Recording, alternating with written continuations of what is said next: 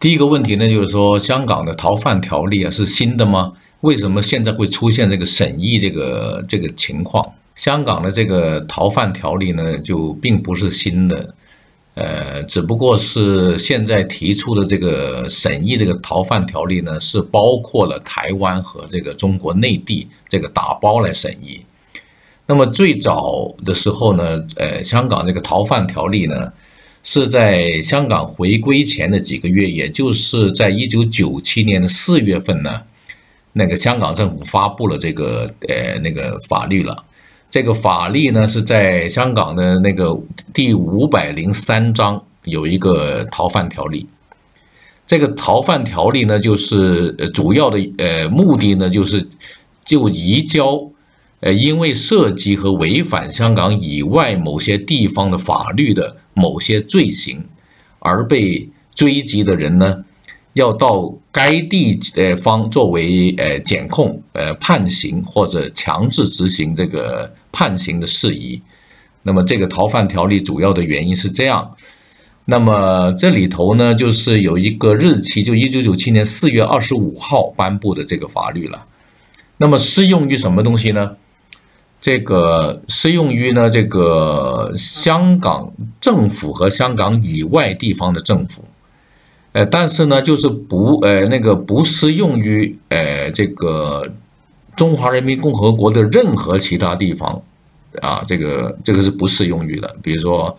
呃台湾呐，那个中国大陆啊这个东西。那么这个逃犯条例呢，就是主要是呃排除了这这几个地方。啊，就是中国呃这个几个地方。那么现在呢，为什么我们呃会谈到这个逃犯条例呢？现在我们先要从这个一九九九年这个香港的律政司啊，呃，在一个演演词的里头讲过了，就是说在当时一九九七年颁布了这个逃犯条例以后。香港和外国的这个移交逃犯的这个情况呢，他做了一个两年多的一个总结。这个当时这个律政司是一个叫做副呃副国际法律专员，呃这个这个季慧玲这个人讲的。他说呢，在香港回归的这个一九九九七年到一九九九年这个两年多呢，那个。香港呢是跟十二个国家签订了疑犯的逃犯协议，这些国家比如说有澳大利亚、加拿大、印度啊，什么印尼啊，什么菲律宾、新加坡、斯里兰卡、英国和美国这些这些国家都签了啊。那么这个在这个两年间呢，这个处理的这个移交的请求呢，超过了五十个啊，就是有有五十宗这个移交那个逃犯的这个这个这个事情发生。这个没有遇到具体的困难，也没出现什么事儿啊。第二个问题就是说，香港提出审议逃犯条例的这个背景，香港为什么现在会出现一个呃对逃犯条例的一个争议呢？主要是还是有一个案子出现了一个案子为背景了，就是说香港有一个女孩子，姓潘的一个女孩子。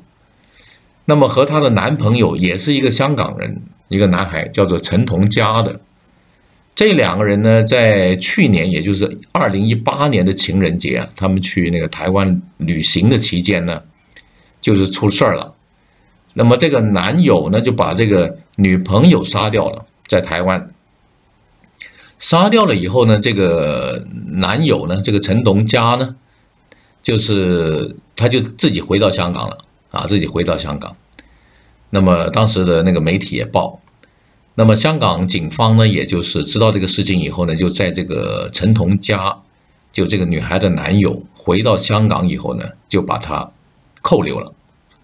扣留以后呢，就是控呃检控他有四项洗黑钱的罪和三项盗窃罪啊，以这个名义来把他扣，一直扣到现在。那么照理说，这个案发的现场是在台湾，那么台湾应该是呃审核或者是判这个审讯这个案子的一个一个所在地了。但是这个台湾的这个这个政府呢，迟迟的在呃去年年底才开始正式向这个呃案犯这个陈同佳呢发发布这个通缉令啊，就是也就是由这个士林的地检署，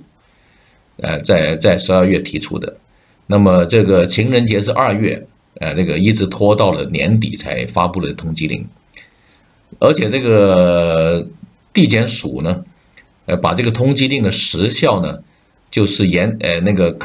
这个规定长达三十七年六个月，就是说你三十七年半之内都是有效的，所以他就台湾方面就希望香港政府能够遣送这个陈同佳呢到台湾去受审。那么这件事情呢就引发了就是说两地这个逃犯的那个移交的问题了，因为之前在九七年的时候，这个逃犯条例呢是没有包括台湾地区的。也没有包括这个中国内地的，所以香港接到了这个要求以后呢，就在今年二月份，这个保安局呢就提议要修订这个逃犯条例了啊，因为出现了这个案子，那个目的是要把这个杀害香港少女这个潘小颖这个这个案犯啊，这个这个她的男朋友啊，要引渡到台湾去受审，所以说就。牵涉到这个那个要修订这个，除了这个这一件事情发生在台湾以外呢，这个据香港这个保安局这个负责人李家超说呢，这个实际上现在手头上呢还有三宗案子是这个港人呢，这个在港被杀，但是呢这个疑犯呢疑凶呢是藏在外地的和内地的，啊，另外还有一宗呢就是说在外地。涉及这个绑架案的这个香港疑犯呢，是藏在了本港，就藏在了香港的范围。现在这几宗的这个案犯还是没有没有引渡，还还在等待啊，所以必须要逃犯条例要修订。第三个问题就是说，逃犯条例的审议呢，有哪些人是反对的？这个逃犯条例这个审议呢，就牵涉到呃很多的具体问题了，也带来了一些那个一些人士、各商界啊，或者是一些呃立法会议的议议员的一些政党的一些担心了。主要是呃香港政府的坚持呢，就是要呃香港和台湾两地这个逃犯移交这个这个审议这个条例的同时呢。也要修订呃中国跟中国内地和香港的这个移犯逃犯的那个移交的问题，所以这个就是呃捆绑的一块儿来来来这个审议这个法律，那就这个就是引起了一些担心了。呃，那么香港的泛民呢就希望呃光是香港和台湾来审议这个这个这个逃犯的条例，来解决目前。这个香港的这个这个案犯移交到台湾的问题，而不要涉及香港和中国内地的案犯移交的问题，因为内地的法律，呃，还有一些法治思想跟这个香港是不一样，所以他们害怕，呃，或者是担心呢，这个那中国内地把一些呃罪名啊，呃呃这个放在一些人的。头上呢，在香港把他抓回内地去，这个就是范民比较担心。那么他们就希望光是来审议香港和台湾之间的引渡。那个商界呢也有他们的担心，比如说有很多商人在中国大陆做生意啊，呃，有些是属于这个民事案的啊，比如说有些合同纠纷呐，有些什么。但是呢，有时候往往在内地审审讯的时候呢，会把它作为一个刑事案，比如说合同诈骗呐，或者是其他的诈骗。那么这个东西呢，如果这个港商回到香港呢，是不安全的，因为他随时要港港府要把他呃引渡到中国大陆。这个就是一些商界啊，呃，那个一些表示的一些担心啊。那个在属于那个经济犯罪的这个呃范围里头呢，这个有四十多项啊，这个就是它属于一些很容易给呃大陆的法律或者是他执行执行法律的人呢，就把它变成一个刑事案啊，咱们那个就把它抓回大陆这种一种呃理由啊，呃，比如说什么贪污啊，呃，逃税啊，走私啊，重婚呐，卖淫呐，什么非法堕胎呀，这些这些东西都是一些一些这样的罪名了，都是可以引渡的范围。所以商界呢是比较担心这个啊，那个香港的，毕竟很多商人在大陆做生意了。那么商界呢，他这个比如说自由党的这个荣誉主席田北俊呢，他就。在会晤了这个港府的这个保安局的负责人李家超以后呢，他就觉得这个商界呢是比较关注这个税收啊、还有知识产权的环保啊等这个相关的议题了。当然，他们没有讲一些政治罪行了，是吧？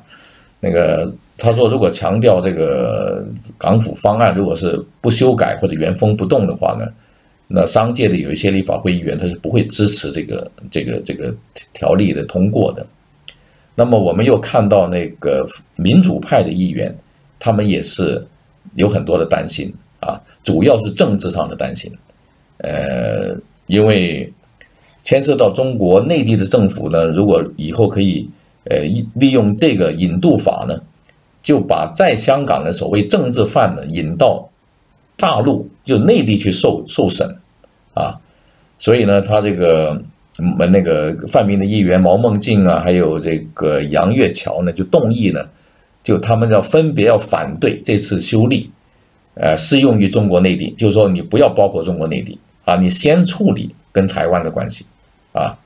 但是他这个动议呢，在立法会动议呢给否决了，因为泛民的议员的票数呢是不够这个建制派议员的多，所以这个给否决了。那么民民主党的这个立法会议员涂景生呢，他也是负责保安事务，在这个在保安事务中间，他呃研究了二十多年了，所以他就在这个立法会的保安事务委员会这个会议上，他就说呢，呃，认为这个香港这个政府啊，借这次的修例啊，就是一个醉翁之意不在酒，并不是在这个台湾啊这两个情人那个。那个被这个谋杀案这个这个这个案子上面，而是有其他的考虑，是吧？那个，所以他就问为什么不能够跟台湾是按照国际标准来商讨？比如说适用的适用于国际人权公约的，以这些条款来衡量这个标准来商商讨。那么他就提出过这个，如果你这个条例啊，呃通过的话呢？可能它的危害性、它的影响啊，会超过二十三条国安立法那个二十三条。那么热血公民的一个立法会议员郑松泰呢，他也是质疑了：如果是香港政府呢，呃，你乱乱界定啊，什么是政治性质的罪行啊？比如说牵涉到国家安全呐，或者像铜锣湾书店这个书商这样的案子啊。那么你就随意向大陆交人，那这个东西就就不能够，呃，不能够这样做的啊，这个这个他们是反对的啊。那么另外一个泛民的立法会议员呢，就是欧欧诺轩呢，他就用一个香港政府违反了一九九六年商讨的一个原则，以这个来，呃，反对香港政府，呃，这个逃犯条例的修订。他说呢，当年呢，这个香港政府是这个建议啊，这个制定中港逃犯安排的时候呢，应该遵循五大原则的。他就翻出来这个五大原则，这个包括要顾及一国两制的原则，这个比如要顾及两地法律和司法制度上的差异，而最终的安排呢，也必须获得香港市民的接纳啊，这个都属于五大原则之内的了。这个，所以他这次提出，你现在这个审议这个呃逃犯条例的话，你是违反一九九六年这个五项原则的啊，所以你现在不能够，呃，不提这个五个原则啊，就用新的东西、新的呃借口或者新的理据来审议这个案子啊，呃，但是也有赞成这个逃犯条例的，比如说建制派的议员那个呃那个谢伟俊啊，他就举了一个例子说，那个艾薇薇他是有政治罪啊。啊，但是他同样也有，同时也有经济罪，比如说逃税啊，他就举了这个例子，他就批评这个范明的议员呢是散布这个恐惧，啊，他说艾薇薇，他是发表了一些不满，呃当局的一些东西，他他有一些呃当局认为他政治性质上是有罪行的，但是呢，他同时呢又有一些呃偷税漏税呀，这个呢给给大陆大陆的这个当局也抓住，所以这个东西你不能够说他光是呃那个政治罪来把它引渡，那么他这个经济罪难道你就呃不用管吗？是不是啊？所以这个泛民的一些呃建制建制派的议员呢，他也有呃赞同这个逃利逃犯条例啊，这个要修修修改的，因为他觉他们觉得呢，就是说，哎，当然港府也是一样的认为呢，就是说，如果你不修改不审议这个逃犯条例呢，你就会把香港变成一个逃犯的天堂。那确实，香港也是有很多呃一些呃刑事的罪呃罪案罪犯。呃，利用这个两地没有这个引渡条例这种情况呢，在留在香港，你没办法引渡，呃，所以这个这个情况呢，香港政府也多次的强调，呃，香港不能够成为逃犯的天堂。第四个问题就是说，港府是势在必行的，在这个问题上边，所以为什么态度比较强硬？这个行政长官那个林郑月娥呢，就是。呃，经常这段时间经常是强调，就是说，呃，香港政府在审议这个逃犯条例的时候呢，是主动审议的，并不是受到中央政府的压力，啊，这个不存在这个问题，呃，没有外界的干扰，啊，所以他认为呢，商界啊，呃，没有必要去顾虑有一些呃，明明是民事的案，呃，作为一个刑事的案。呃呃，令一些商人呃恐惧啊，这个他说没有必要，因为呢港府已经有措施保护了啊，呃正在商议有呃大概十多条所谓的罪名是排除在外的啊，就是说不包括这个引渡在在里头啊，他也是在安抚这个商界，因为商界呢如果跟泛民合起来这个票呢，呃在立法会里头呢，呃这个票数还是比较多的。所以，如果你商界的议员，呃，否决，泛民议员否决，那么你这个票数跟这个建制派的票数呢是比较接近啊，甚至可有可能会，呃，通不过，或者是怎么样，或者是很很够呛这样这样意思。所以他现在先安抚这个商界。那么商界现在也在研究到底呃怎么解决这个逃犯中间的一些罪名问题啊，特别是牵涉到一些经济案啊，一些或者是一些民事案，呃，不要呃把它呃令它成为刑事案而受到引渡啊，这一点是保障香港商人或者是香港市民的利益了。那泛民更多是从这个政治上的角度啊，就是有一些言论呐。呃，有一些，比如说有些人他在内地，呃，发表一些言论呐，呃，出版一些什么东西啊？那如果回到香港的话，那么你，你这个内地政府也可以以这个条例为名，又把他这些人引渡。这个泛民主要是从政治上考虑。那么，呃，香港政府呢，对这个泛民的这一些要求呢，也是在呃一一方面是说服，另外一另外一方面是反驳。啊，就是说，呃，你范明现在提出的一些理据呢，就是在真正实行移交、呃逃犯移交的时候呢，是有呃标准，呃去区分的、去区隔的，是不是说你北京或者是呃中国内地认为的你这些人的罪要引渡的话，香港政府就要引渡？呃，香港政府也有自己的标准，啊。已经跟范明说了，比如说你这个不牵涉到，呃，思想的问题啊，言论的问题啊，啊，那个这个就是法律上面，在香港本身的法律也是很呃很严谨的，哪一些属于这个思想，哪一些属于这个真正是刑事犯罪，香港的本身的法律，呃，他必须要认同或者是认定这个疑疑犯。是，也是从同时触犯了香港的法律，那么这一点呢，他才，呃，够得上被引渡的这个条件。所以呢，呃，香港政府呢对这个范明这个要求呢，也是，呃，比较呃强硬的呃回回应，就是说不能够完全赞同范明的呃这样的要求。所以现在这个逃犯条例呢，就是呃外界很多人呢不太清楚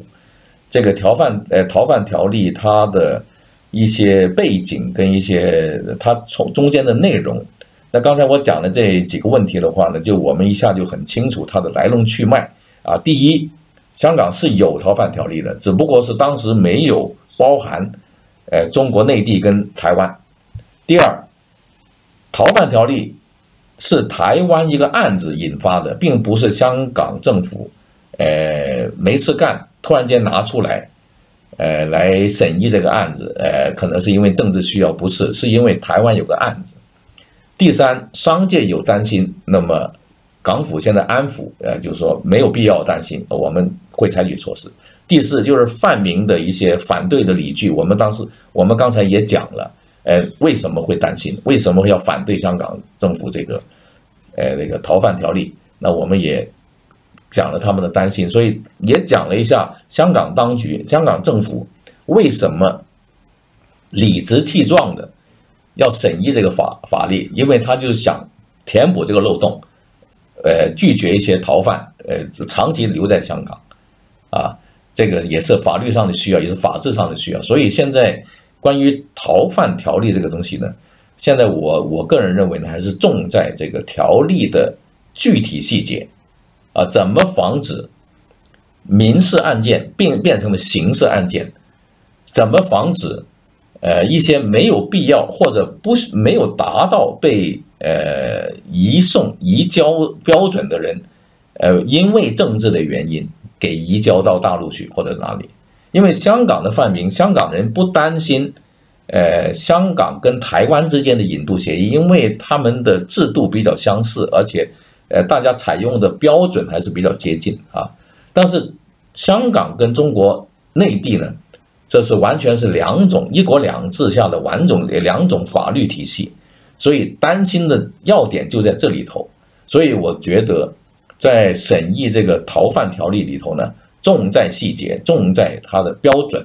什么人是符合移交的，什么人是不符合移交标准的，这个事情呢，这个立法会也在争论，呃，各界也在议论，所以我讲呢，就是说，香港政府现在是势在必行，一定要通过这个法律，但是通过这个法律现在有阻力，主要是泛民的阻力和商界的阻力，所以这个大家互相协调啊，就是看看在细节上的。呃，订立标准上面要符合香港人的价值观，符合香港的法治精神，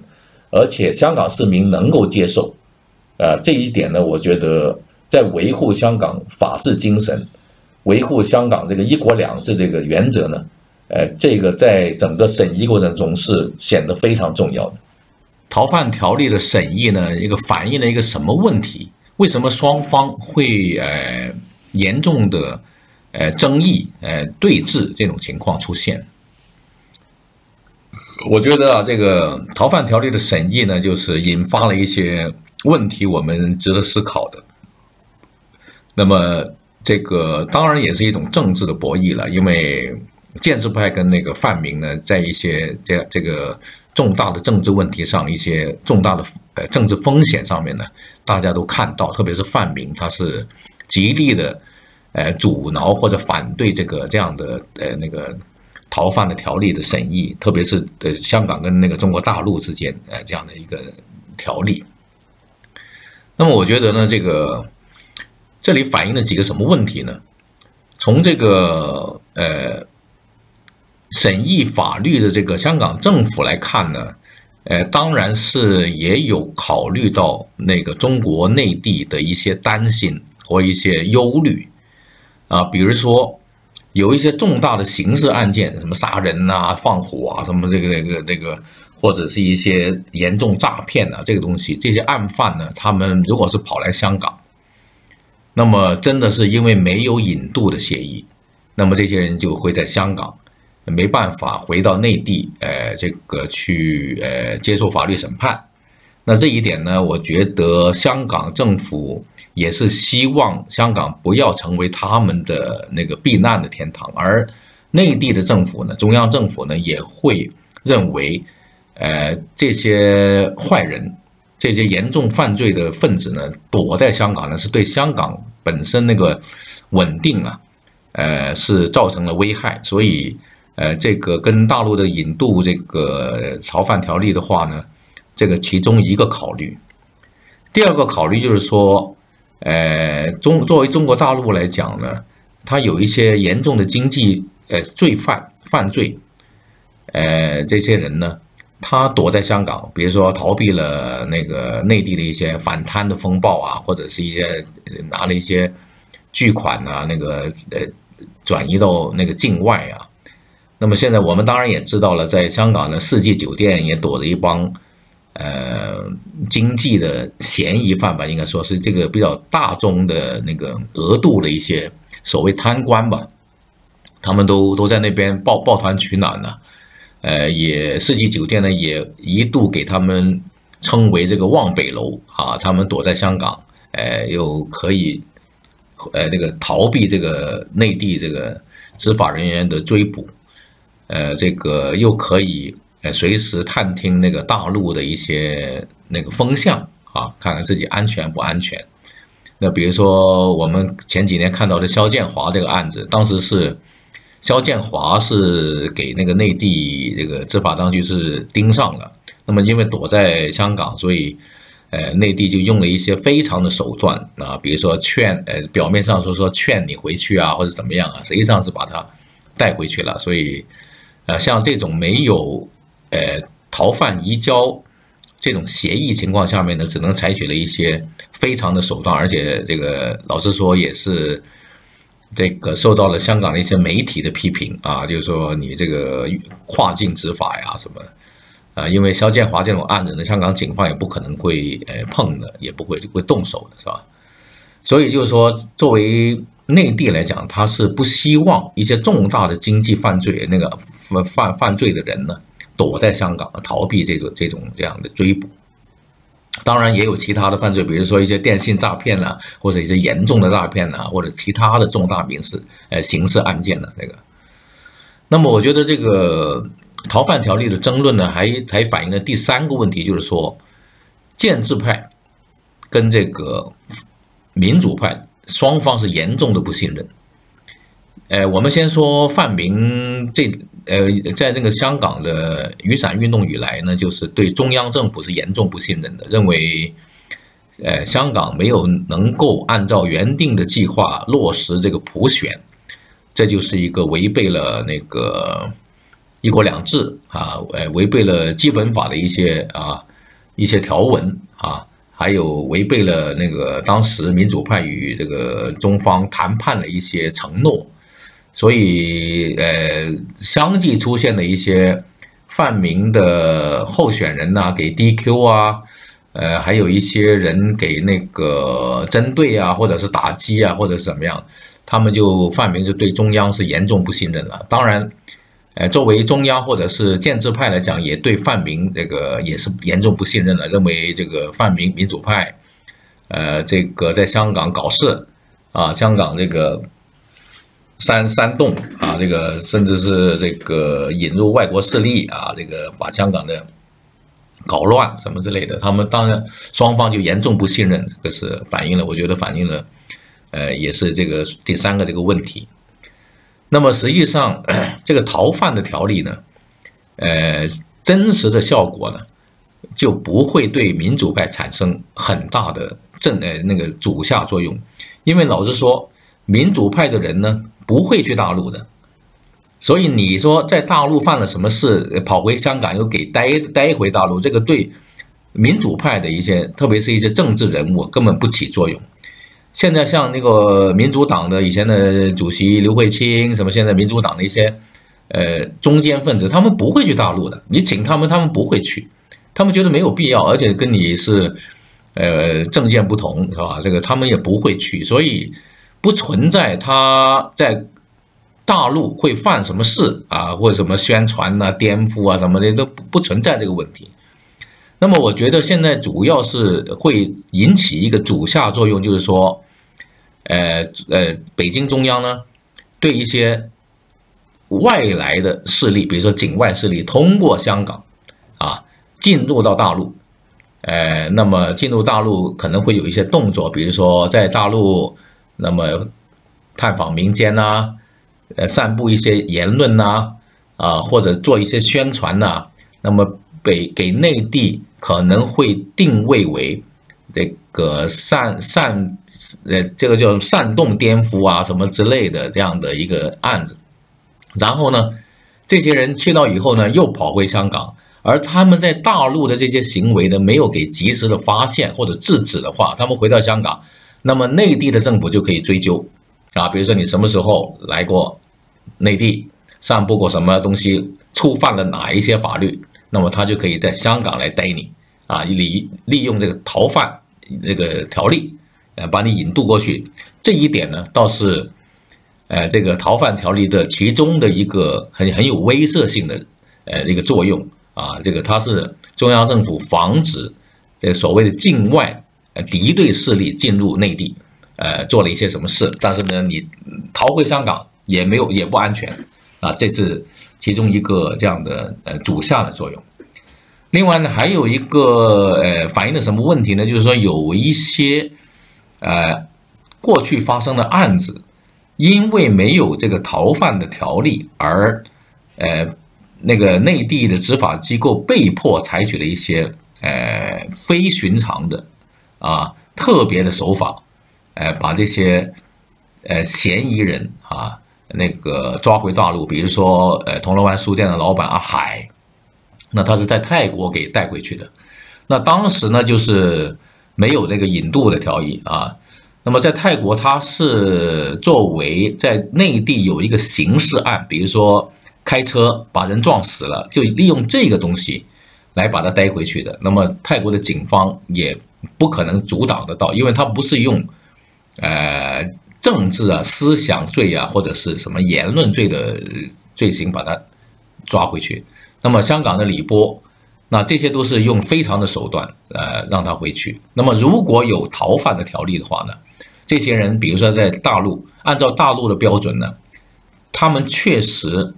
是有那个非法出版的这个这样一个嫌疑给抓住，比如说他那个书带到大陆去，去那边分发，啊，这个就是非法出版啊的一个罪行。